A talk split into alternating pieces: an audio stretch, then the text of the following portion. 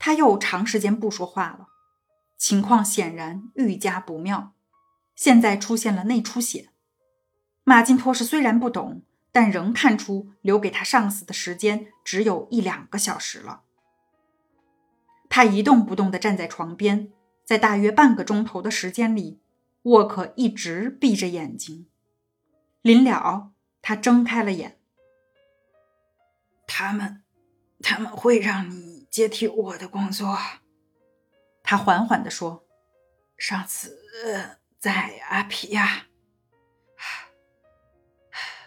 我跟他们说了，你很不错啊，啊，把我的把我的路修好。我我希望能够修完环岛大道。”我不想接替你的工作，你没事的。沃克无力的摇了摇头。我的日子到了，好好的对待他们，这很重要。他们都是孩子，你一定要记住这一点，对他们。你一定要严格，但必须要做到善良、公正。我从来没在他们身上赚过钱，二十年了，我都没攒下一百英镑。修路是件大事儿啊，要把它修完。马金托是差点啜泣起来。你是个好小伙儿，马克，马克。哎，我我一直很喜欢你呀。他闭上了眼睛。马金托是觉得他们再也不会睁开了。他觉得嘴唇非常干燥，必须要喝点东西。中国厨师默默的给他搬来一把椅子。他坐在床边等着。不知过去了多久，长夜漫漫，没有尽头。突然，地上坐着的一个人像个孩子一样，无法控制的大声呜咽起来。马金托什这才注意到，此时屋里已经挤满了当地人，他们都席地而坐，盯着床上。这些人在此干什么？马金托什问。他们没有资格，把他们赶走，赶走，全赶走。他的话似乎唤醒了沃克，他又睁开了眼睛，但一切都变得模糊了。他想说话，但身体过于虚弱，马金托是不得不俯下身子来听他讲话。啊，让让让他们留下吧！啊，他们。孩子，孩子应该留在这里。马金托是转向当地人，留下吧。他希望你们在这里，不过要保持安静。老头苍白的脸上浮起一丝笑意。靠近，靠近点儿，他说。马金托是弯下身子。他的眼睛紧闭着，说的话就像吹过椰子树树叶儿的一丝微风。给我再喝一口，我我有话要说。这一次，马金托是给他喝的是没有稀释的威士忌。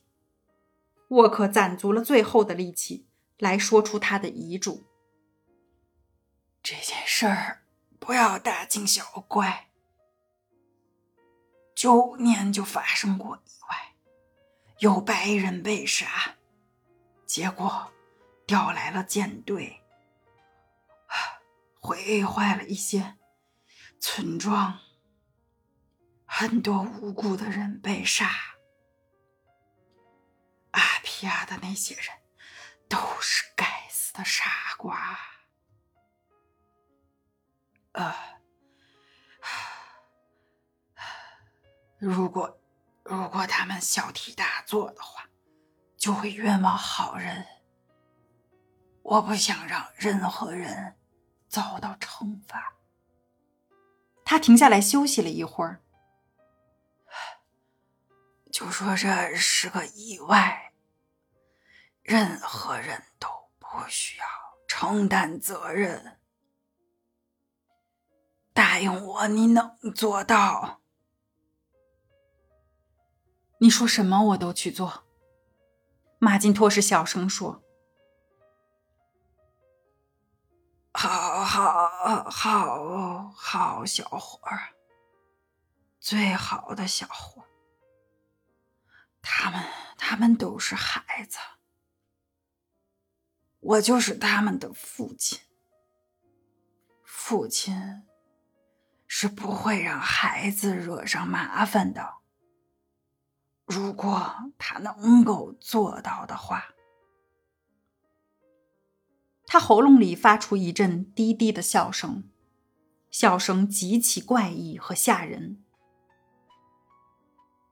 你是虔诚的新教徒，马克，宽恕他们怎么样？你知道，知道怎么做。一时间，马金托是不知道如何回答，他的嘴唇颤抖着。宽恕他们，因为他们不了解他们的行为。哎，对，宽恕他们。我爱他们，你知道，一直爱着。他叹了口气。嘴唇轻轻翕动着，马金托斯的耳朵靠得更近了，以便能听到他的话。抓住我的手，啊，他说。马金托斯发出一声叹息，心里如同刀割。他抓起老头的一只手，把它放在自己手里。他如此的冰冷、虚弱、粗糙。他就这样坐着，一直坐着。突然，屋里的静寂被一阵长久的咳嗽声打破。声音如此可怕和怪异，他差点惊惧的从椅子上跳起来。沃克死了。当地人开始嚎啕大哭，他们捶打着胸口，泪水从脸颊上流下来。马金托什把自己的手从死人手里抽出来，像一个睡眼朦胧的醉汉，晃晃悠悠地步出了房间。他回到办公桌前，从锁着的抽屉里拿出左轮手枪，走向海边的细湖里。他走得非常小心，以免被脚下的珊瑚礁绊倒，直到湖水浸到他的腋下。这时。他把一颗子弹射进了自己的脑袋。一小时后，五六只细长的白鲨在他倒下的地方争抢着，溅起一片浪花。